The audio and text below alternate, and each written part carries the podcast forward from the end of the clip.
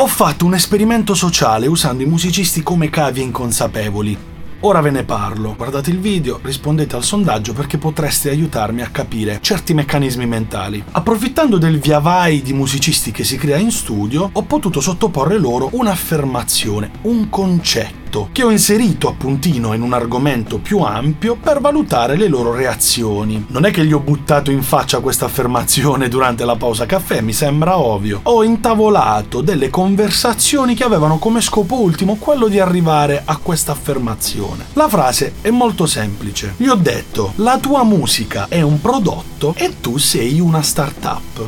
Le reazioni estemporanee sono state esilaranti e dalle risposte che mi sono state date ho potuto catalogare gli artisti in tre grandi categorie. Prima categoria, l'artista switch off, quello che davanti a questa affermazione non reagisce. Il cervello gli va in protezione come per i tilt da shock post-traumatico. Gli occhi perdono di lucentezza e cominciano a seguire due traiettorie distinte, come in un preoccupante strabismo divergente. Bene, questo tipo di artista, dopo aver subito la rianimazione, si dilunga in un interminabile monologo sulla sua integrità artistica artistica e cerca di non menarti. Seconda categoria, il musicista detto wanker, o meglio segaiolo, quello che passa pochissimo tempo a fare musica, ne fa tantissima in pochissimo tempo, con il prevedibile risultato di produrre solo pattume da bidone dell'umido. Questo è l'artista più pericoloso, quello che divora libri di marketing, non ci capisce una sega e non contento si mette anche a fare il manager. Terza categoria di artista, il soaker, l'inzuppatore, quello che non mostra una vera e propria indignazione, anzi capisce di esserne affascinato e riflette sul fatto che dovrebbe approfondire l'argomento. E per questo ci sono valanghe, tonnellate di libri, alcuni scritti in inglese, altri tradotti in italiano, che possono aiutarvi a capire come gestire la crescita artistica. Non parlo delle guide da italioti che offrono delle scorciatoie e delle magie alla Giuca Scasella su come diventare ricchi e famosi. No, non ne parleremo parleremo mai in questo canale. Parlo di guide serie scritte da gente consapevole. Se volete qualche titolo commentate il video e vi rispondo. Indipendentemente dal tipo di categoria a cui senti di appartenere o a cui vorresti appartenere, soprattutto se sei quello della prima fascia, il musicista switch off. Mm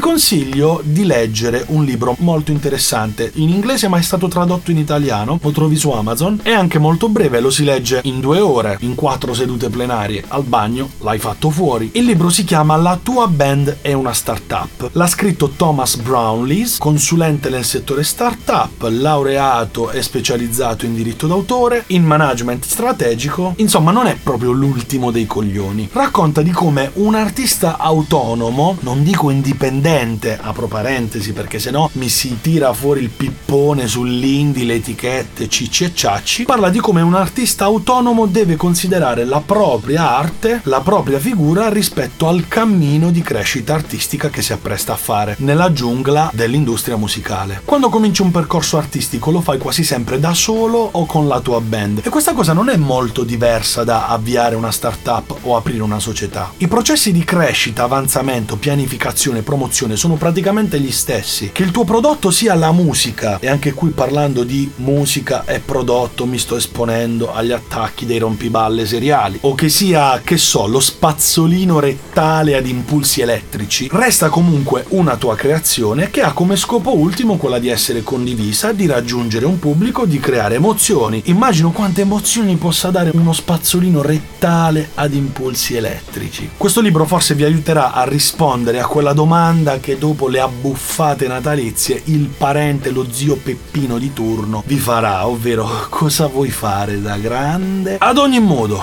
come diceva Aristotele nel trattato sull'etica, o forse era Massimo Boldi in Natale a Miami, non mi ricordo, in medio stat virtus.